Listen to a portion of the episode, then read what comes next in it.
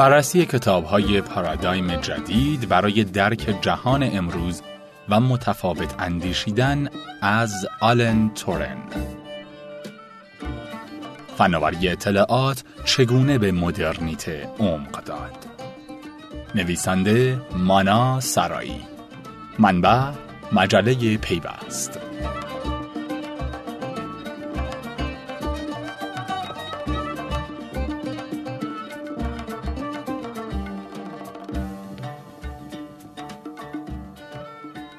آلن تورن جامعه شناس شهیر فرانسوی در آستانه 80 سالگی دو کتاب در مورد تحولات فناوری اطلاعات بر جهان امروز نگاشت که آثاری بسیار مهم در حوزه مطالعات جامعه اطلاعاتی به شمار میره.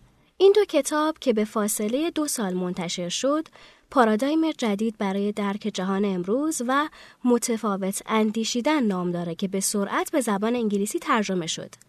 این دو کتاب چرخشی ظریف در نظریه جامعه شناسی تورن و نقد مدرنیته محسوب میشه.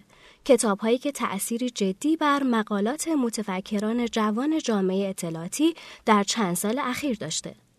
تورن در کتاب اول یعنی پارادایم جدید برای درک جهان امروز چارچوبی نظری برای درک تحولات چند دهه اخیر در اختیار ما قرار میده و نشون میده تحولات حوزه فناوری چگونه بر حوزه عمومی و خصوصی تأثیر گذاره. اون نشون میده که فناوری اطلاعات و ارتباطات منجر به یک شیفت پارادایمی شده و تحلیل های جامعه شناختی بدون درک پارادایم مسلط جامعه اطلاعاتی نادرسته و به بیراه میره. اون در این کتاب بیشتر به حوزه نظریه می‌پردازه کتاب بعدی یعنی متفاوت اندیشیدن مدلی عملی و تحلیلیه که روی کردهای نظری کتاب اول رو تقویت می‌کنه. تورن تو این کتاب نشون میده که ما برای همگام شدن و درک تحولات عمیق و گسترده جهان امروز باید بتونیم به شیوه جدید و متفاوت فکر کنیم. تکنولوژی و نقش اون در تحولات اجتماعی همیشه و همواره محور اندیشه آلن تورن بوده اما تو این دو کتاب اون نشون میده که علت تحولات سالهای اخیر چیه؟ چرا منتقدان مدرنیته از اساس در تعریف مدرنیته اشتباه کردن و چطور فناوری اطلاعات به ما کمک می‌کنه تا با پررنگ کردن کنش فردی و گزینشگری از بنبست مدرنیته حاکم بر جوامع غربی لیبرال خارج بشیم؟ به اعتقاد تورن جامعه شناسی امروز در جستجوی پاسخ به این پرسشه که چطور ارزشها و هنجارهای جدید شکل می‌گیره. اون استدلال می‌کنه که ارزشهای جدید از کنش جدید خلق میشه که خودش ریشه در تغییر الگوهای اندیشیدن و فکر کردن داره. اما اونچه که بیشترین تأثیر رو بر الگوهای اندیشیدن داره فناوریه. تحولات حوزه فناوری که به صورت انقلاب فناوری اطلاعات بروز کرده باعث تغییر الگوی فکر کردن در جوامع شده که خودش از طریق اولویت دادن به فرد یا همون سوژه و آزاد کردن انتخاب فرد ارزشهای جدیدی به وجود آورده این ارزش های جدید پاسخ تغییریه که ما در سالهای اخیر می‌بینیم. تورن محور اصلی تحلیل های خودش رو تو این دو کتاب میدان های کنش می‌دونه یعنی عرصه های اجتماعی که کنشگران در اون عمل کرده و ارزش های جدیدی خلق می‌کنند. اون استدلال می‌کنه که فضای مجازی به افراد امکان داده تا آزادی و قدرت انتخاب بیشتری داشته باشند و عملا میدان کنش از عرصه فیزیکی عینی به عرصه مجازی انتقال پیدا کرده. اینجاست که میگه در نقد مدرنیته اشتباه کرده و نقد اون بر مدرنیته نبوده بلکه بر غراعتی از مدرنیته بوده که نظام اجتماعی اقتصادی غرب در قرن بیستم مطرح کرده.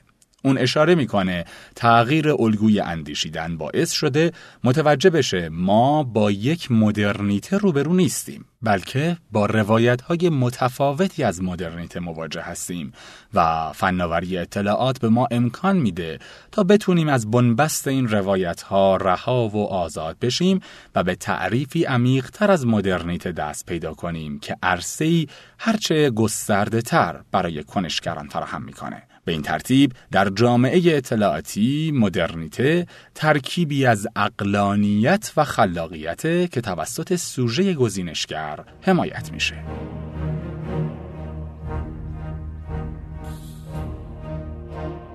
کتاب نخست پارادایم جدید برای درک جهان امروز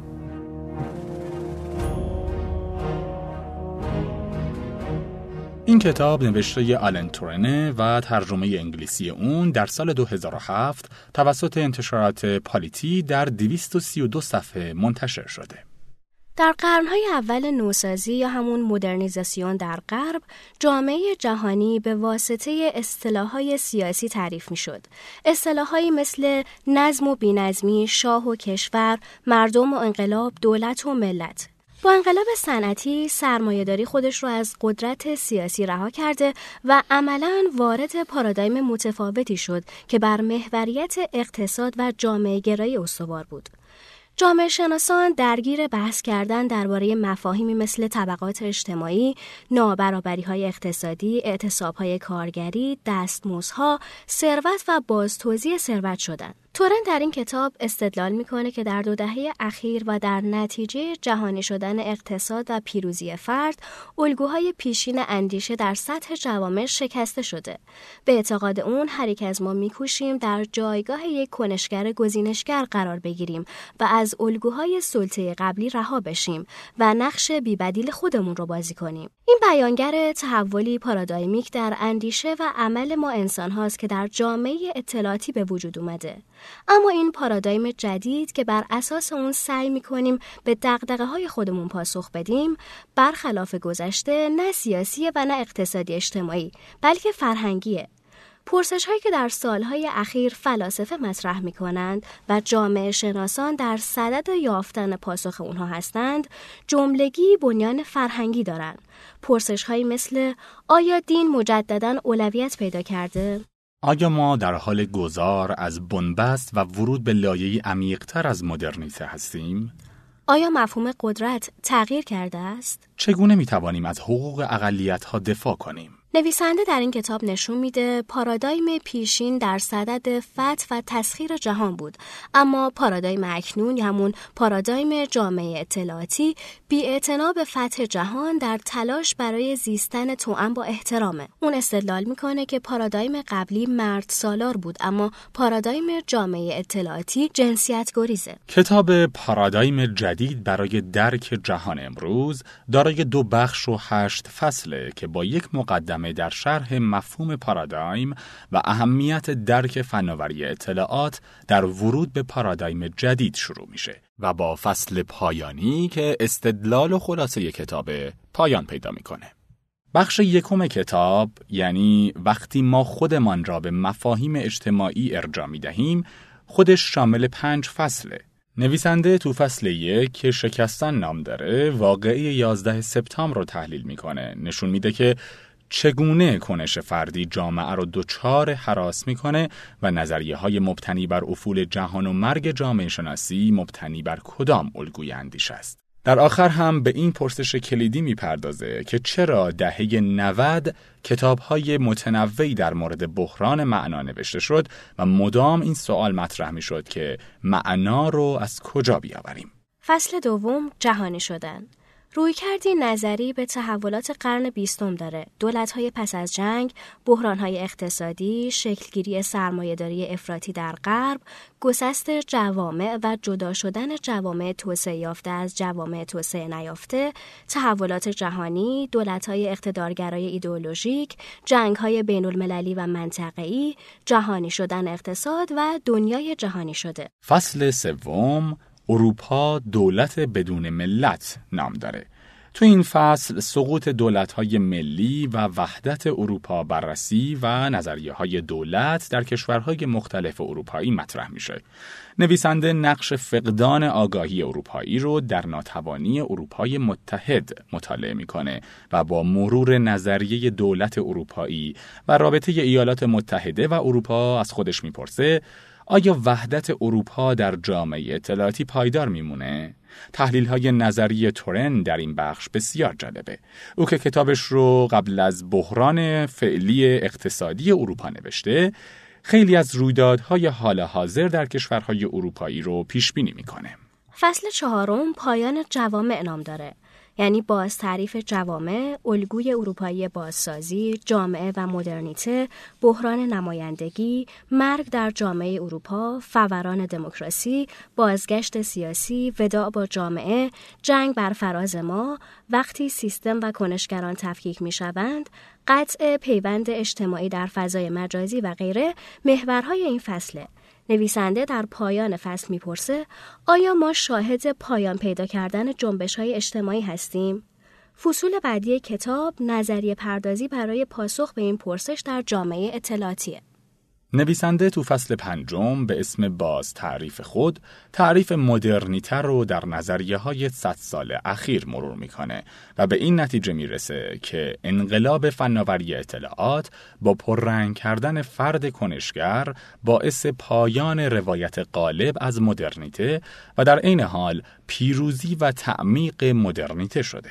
محور مباحث این فصل عبارتند از کدام مدرنیته پیروزی مدرنیته، پایان تفکر جمعگرا، آزادی فردگرایی، گونه های جبر اجتماعی، گذار از تمرکز بر جامعه به تمرکز بر خود و بیدار شدن سوژه.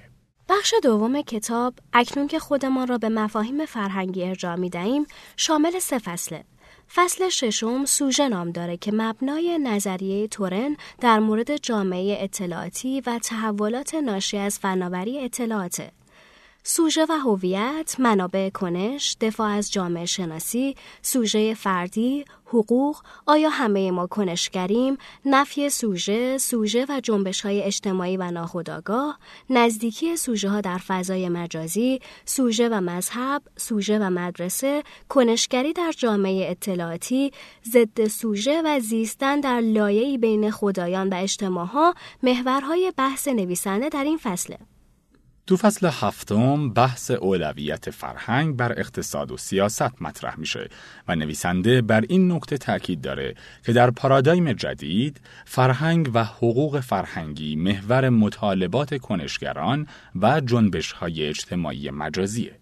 محورهای نظری این فصل عبارتند از حقوق سیاسی و حقوق فرهنگی، ها و چند فرهنگی و اجتماعگرایی، تفکیک و تصدیق حقوق در فضای مجازی، های اجتماعی نوین، انواع نوسازی، ورود به جهان پسا اجتماعی، حقوق جنسی، محدودیت های اختلاط فرهنگی، پوشش در اروپا، جوامع و اجتماعگرایی، جوامع و آزادی های فردی، عرفی ارتباطات میان فرهنگی و بازگشت به ایده های جدید. فصل هشتم جامعه زنان فصلی موجز در تحلیل چرایی پررنگ شدن جنبش های اجتماعی زنان در کشورهای مختلف جهانه. محورهای موضوع این فصل ذهنیت تغییر یافته کنشگران، تصاوی و عدم تشابه در جنسیت، تغییر رویکرد نسبت به زنانگی و جنسیت در جامعه اطلاعاتی، سوژه زنانگی، نقش مردان و پسافمینیسم. آلن تورن در فصل آخر کتاب که استدلال نام داره خلاصه ای از نظریه خودش رو مطرح می‌کنه. او معتقد مدرنیته غربی از قرن 19 با حذف سنت و مذهب اخلاق فردی و اجتماعی رو جایگزین مذهب و ما رو وارد قرن هولناک بیستم کرد که مملو از جنگ های جهانی و منطقه‌ای و تعارضات فکری و اجتماعی بود. بنبست ناشی از وقایع قرن بیستم اعتبار این اخلاق فردی و نهادهای مسلط اجتماعی رو سلب کرد و ما بدون پشتوانه رها شدیم. اون می نویسه هنوز از شک جنگ های جهانی بیرون نیامده بودیم که ناگاه پرده ای آهنین جهان را به دو بخش تفکیک کرد. باور به جبر تاریخی از یک طرف و تأکید بر اقتصاد بازار و فردگرایی نهادی از طرف دیگه. این دو گفتمان مسلط در واقع یک پارادایم مسلط بود که صرفاً دو نمود متمایز داشت. الگوی جامعه بدون کنشگران، جامعه ای که در یک روایت توسط نهادهای جمعی و در روایت دیگه توسط اقتصاد کنترل میشه و کنش فردی جایی در این بین نداره. این شرایطی که فرد نمی‌تونه تأثیری جدی بر تحولات اجتماعی داشته باشه. روایت چپ فرد رو به تبعیت از جبر تاریخی و سکون تشویق می کرد و روایت راست فعل و کنش فرد رو صرفا در راستای دستیابی به ثروت بیشتر می دونست و تلاش می کرد تا هر گونه ایده بزرگ رو نفی کنه.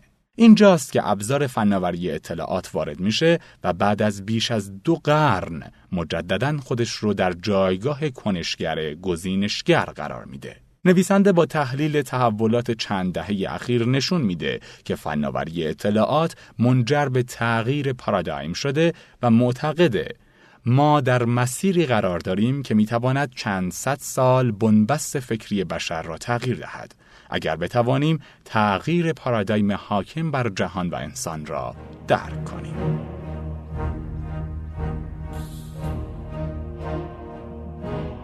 کتاب دوم متفاوت اندیشیدن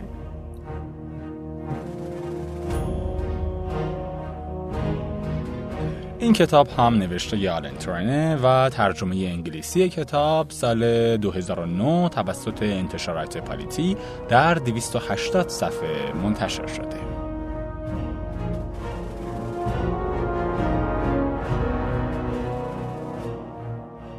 ایده محوری بیشتر جامعه شناسان در سالهای اخیر اینه که ما در بحران هستیم. در این نگاه فرایند جهانی شدن و جدا شدن از تابوهای فکری که قرنها درگیر و مطیع اون بودیم منجر به فروپاشی نظم کهن اجتماعی شده. در جوامع امروز خوبی و بدی درست و نادرست رو نمیشه با تلقی های نهادینه شده از گذشته تعریف و مشخص کرد. خداگاهی اهمیتی بسیار بیشتر از آگاهی به قوانین پیدا کرده و افراد نقشی پررنگتر در شکل دادن به زندگی خودشون دارن. تورن در بخش اول کتاب که جامعه کور نام داره از این نقطه شروع می‌کنه که گفتمان مسلط در قرن بیستم گفتمان تفسیری که از سوی جامعه بر افراد تحمیل می‌شد و مبتنی بر اولویت نظم اجتماعی و محوریت قدرت‌های نهادی مثل دولت و نهادهای اقتصادیه. اما تحولات ناشی از فناوری اطلاعات منجر به پررنگ شدن جایگاه فرد میشه یعنی فرد به مسابه کنشگری دارای آزادی انتخاب و گزینشگر نویسنده با ارائه نمونه های متنوع از کشورهای مختلف استدلال می‌کنه که این مهمترین تحولیه که در چند صد سال اخیر روی داده و ما رو مجبور کرده تا به شیوهی متفاوت از گذشته فکر کنیم.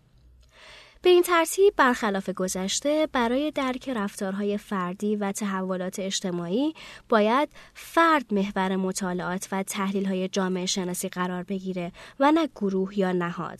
فرد باید به عنوان سوژه یا همون سابجکت دیده بشه و تحلیل فرد سنگبنای جامعه شناسی در جامعه اطلاعاتیه.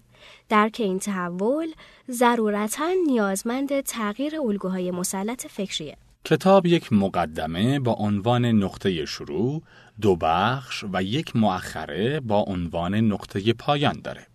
بخش اول جامعه کور نام داره و شامل پنج فصل کنار نهادن گفتمان تفسیری مسلط، انقلاب خیالی، کشتن سوژه، سیاست های دفاعی، نور و سایه است. بخش دوم مسیری جدید برای دیدن چیزها نام داره که شامل پنج فصل پر شدن صحنه که مقدمه‌ای برای بخش دومه مدرنیته، سوژه، درگیری ها و جنبش ها، سوژه دیگری و جامعه است.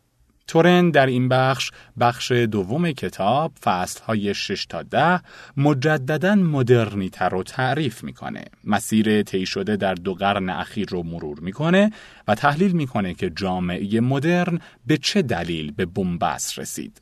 چگونگی تحولات ناشی از ظهور فناوری اطلاعات رو بازگو می‌کنه و در نهایت نشون میده فناوری اطلاعات و ارتباطات می‌تونه تناقضهای مدرنیتر رو مرتفع کنه و ما رو در مسیری روشن پیش ببره. او تو این کتاب سه مبنای تحلیلی داره. فرد یا همون سوشه، جنبش های اجتماعی و آزادی به مسابه حقیقت.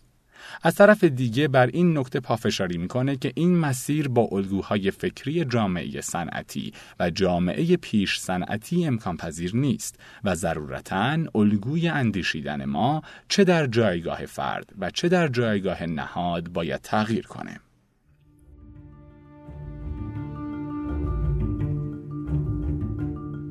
ایده های کلیدی نویسنده در این دو کتاب یک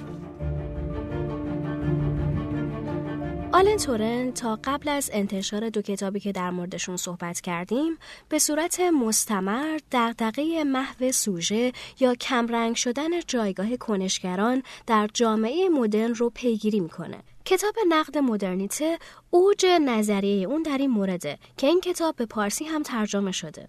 تحولات ناشی از فناوری اطلاعات باعث شد تا نظریه خودش رو در مورد محو سوژه بازنگری کنه.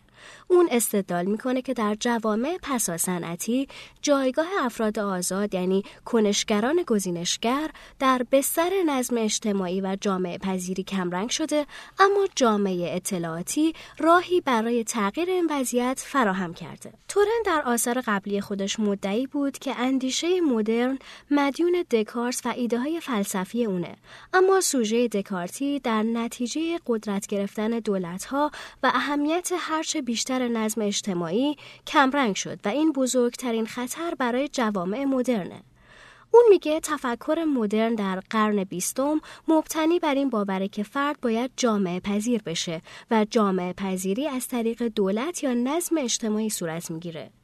این روی کرد که به نادرست خودش رو وامدار اندیشه دکارت می‌دونه به تدریج جایگاه و آزادی عمل افراد رو کم می‌کنه و به صورت روایت مسلط از مدرنیته در میاد. در نگاه تورن دولت سوژه دکارتی رو از معنا توهی می‌کنه.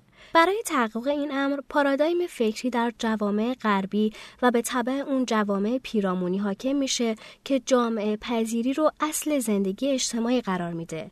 به این ترتیب حذف سوژه یعنی همون فرد آزاد موجب میشه جوامع پسا صنعتی در بنبست قرار بگیرن. اون استدلال می‌کنه که فناوری اطلاعات باعث شده ما از پارادایم مسلط جوامع پسا صنعتی خارج و وارد پارادایم جدیدی بشیم که در واقع بازگشت به سوژه دکارتیه. به این ترتیب فناوری جدید با تغییر پارادایم حاکم بر جوامع بستر متفاوت اندیشیدن رو فراهم می‌کنه که خودش منجر به آزاد شدن سوژه مختاره. تورن بر این ایده اصرار داره که برخلاف بنیانگذاران مکتب فرانکفورت که فناوری رو نفی می‌کردن و اون رو مبنای بیمعنایی و ارزشگریزی می‌دونستن فناوری اطلاعات با خلق ارزش و معنای جدید و اولویت دادن به فرهنگ بستری برای گفتگوی فرهنگ ها به وجود آورده. اون می نویسه جوامع صنعتی عملا تعریف دکارتی از سوژه رو به مفاهیم دولت و نظم اجتماعی محدود کردن. از طرف دیگه اخلاق که در اندیشه دکارت امری درونی و مبتنی بر آگاهی و اختیار فرده در جوامع مدرن صنعتی به مفهومی حقوقی تغییر ماهیت داده. فناوری جدید با رها کردن بندهای محدود کننده اختیار و انتخاب فرد مجددا اخلاق رو محور مباحث کنشگران قرار داده. دو تورن استدلال می‌کنه که فناوری اطلاعات به واسطه تغییر شیوه اندیشیدن تونسته رابطه متعادل بین دولت، مردم و بنگاه های اقتصادی یا همون شرکت ها ایجاد کنه که مانع تسلط هر کدوم بر دیگری میشه. این تحول ماهیت قدرت رو تغییر داده. به زبان ساده تر، قدرت پخش شده. مهمترین دلیل این تغییر ارتباطه. فناوری اطلاعات تعریفی جدید و نامحدود از ارتباط ارائه می‌کنه که خودش قدرته. در نگاه او ارتباطات بنیان جامعه اطلاعاتیه که باعث خلق، انتقال و استفاده از اطلاعات میشه. جریان آزاد اطلاعات باعث سرعت گرفتن انتقال و استفاده از اطلاعات شده و در مرحله بعد خلاقیت رو گسترش داده. این فرایند الگوی اندیشیدن و فکر کردن رو در جوامع بشری تغییر داده و معرفت رو به سطحی بالاتر میرسونه. ارتباطات این امکان رو برای هر فرد فراهم آورده که خود اطلاعات مورد نیازش رو انتخاب کنه از این اطلاعات استفاده کنه بتونه اطلاعات جدیدی خلق کنه و این خلق رو به اشتراک بگذاره. به این ترتیب ظرفیت محدود دانش در جامعه اطلاعاتی شکل نامحدود به خودش گرفته و بر باورهای ذهنی افراد تاثیر گذاشته. اینجاست که اتفاق کلیدی روی میده یعنی تغییر چگونگی اندیشیدن مردم. فناوری اطلاعات باعث شده تا قدرت دیگه نه در اختیار دولت باشه نه مردم و نه حتی بنگاه های اقتصادی جهانی بلکه قدرت در سوژه گزینشگره که آزادانه امکان ارتباط با سوژه های گزینشگر دیگر رو داره. به این ترتیب فناوری برخلاف مسیری که در جامعه صنعتی طی کرد حالا در جامعه اطلاعاتی از آزادی و اختیار سوژه ها حمایت و حفاظت می‌کنه این ایده بیشترین تأثیر رو بر مانوئل کاستالز گذاشته و منجر به نگارش کتاب قدرت ارتباطات در سال 2010 شد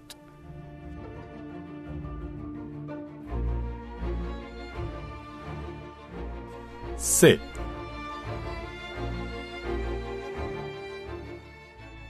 ابزار جدید خود منجر به شکلگیری معنای جدید شده است. این جمله به ظاهر ساده مبنای برخی از نظریه های جدید در حوزه جامعه اطلاعاتی شده و تأثیری عمیق بر متفکرانی مثل بری جوفسن، فورلانو و گورال داشته.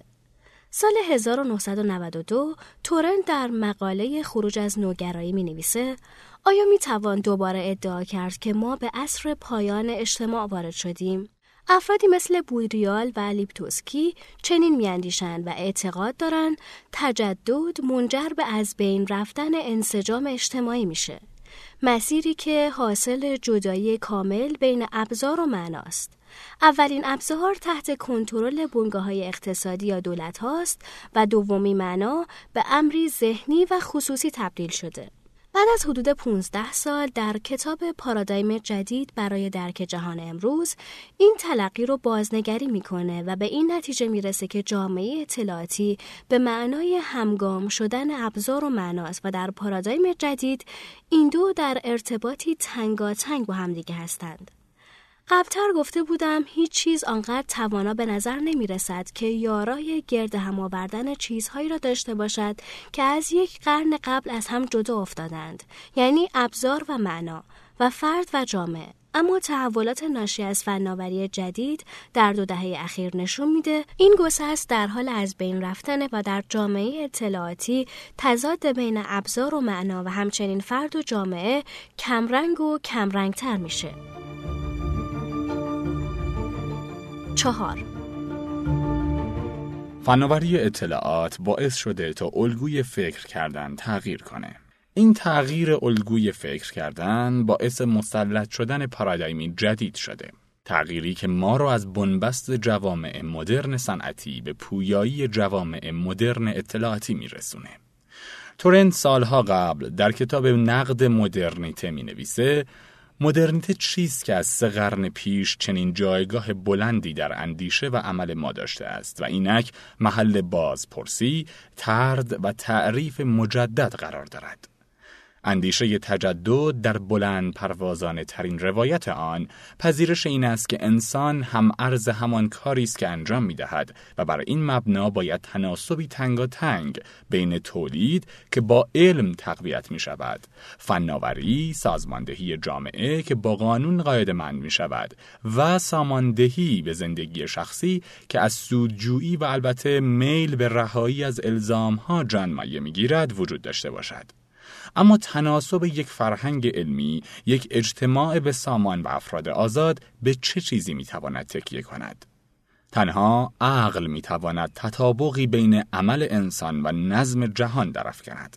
در اون کتاب و مقالاتی که در دهه 90 میلادی نوشت استدلال کرد که ما در وضعیتی هستیم که حاکمیت عقل در واقع سلطه رو به رشد دولتها و بنگاه های اقتصادی یا همون نظام های قدرت بر فرده در اون سالها اعتقاد داشت ما در یک جامعه پساسنعتی به سر می‌بریم که فرهنگ رو در تقابل و درگیری با آزادی و گزینشگری فرد قرار میده. به عبارتی فرد و جامعه در تقابل با یکدیگر قرار گرفتند. او چه در مصاحبه هایش و چه در مقالاتی که در دهه 80 و 90 نوشت می‌پرسه چگونه می‌توان رابطه بین اقتصاد و فرهنگ و همینطور فرد و جامعه رو بازآفرینی کرد. سرانجام پاسخ رو در فناوری اطلاعات و ارتباطات پیدا می‌کنه.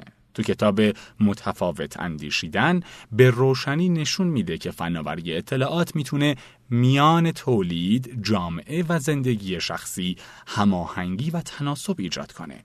قدم اول اینه که تحول بزرگ اندیشیدن متفاوته که در جامعه اطلاعاتی محقق شده.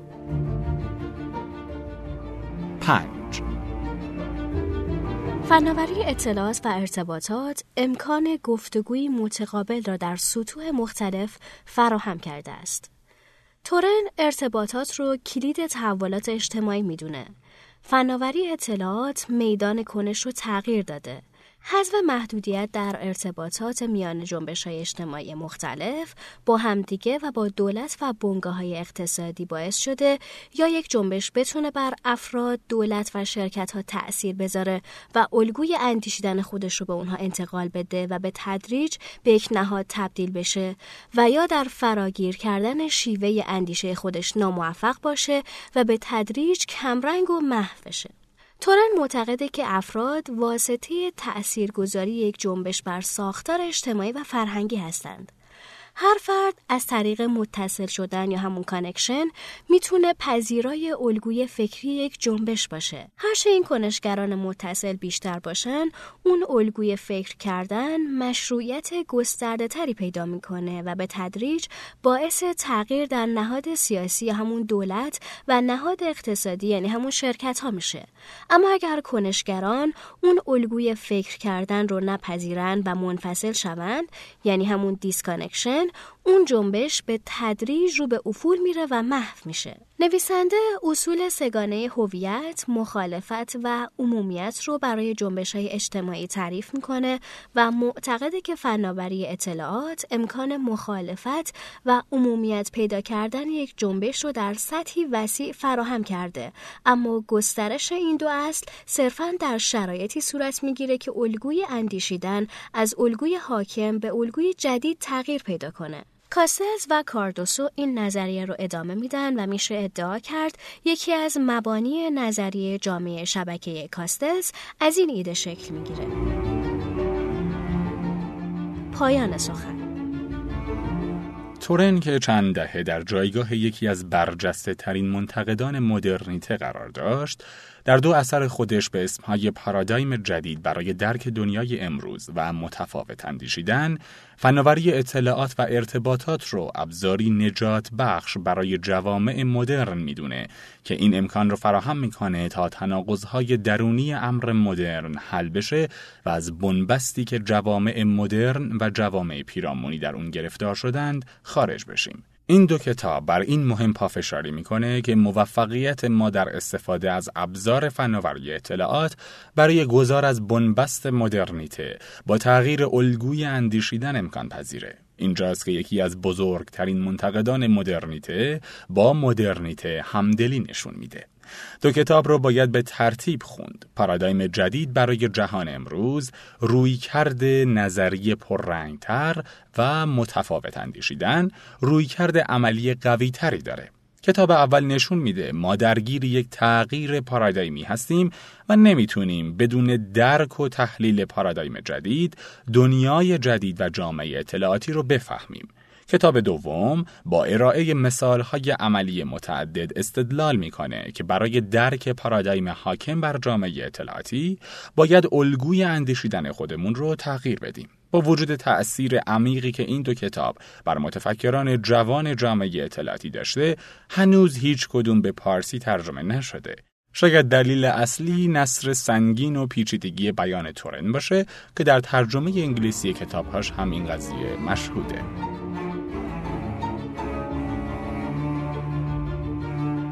دوستان و همراهان عزیز به پایان این پادکست رسیدیم. این مطلب در شماره اول ماهنامه پیوست به چاپ رسیده و شما می‌تونید متن کامل این مجموعه به همراه برخی از گفتگوهای انجام شده با آلن تورن و زندگی کوتاهی از رو در سایت ماهنامه پیوست بخونید. و همینطور می‌تونید این پادکست و پادکست های مشابه رو در سایت شنوتو بشنوید و یا ایده های خودتون رو به پادکست تبدیل کنید و در اونجا با دیگران به اشتراک بگذارید. خدا نگهدار.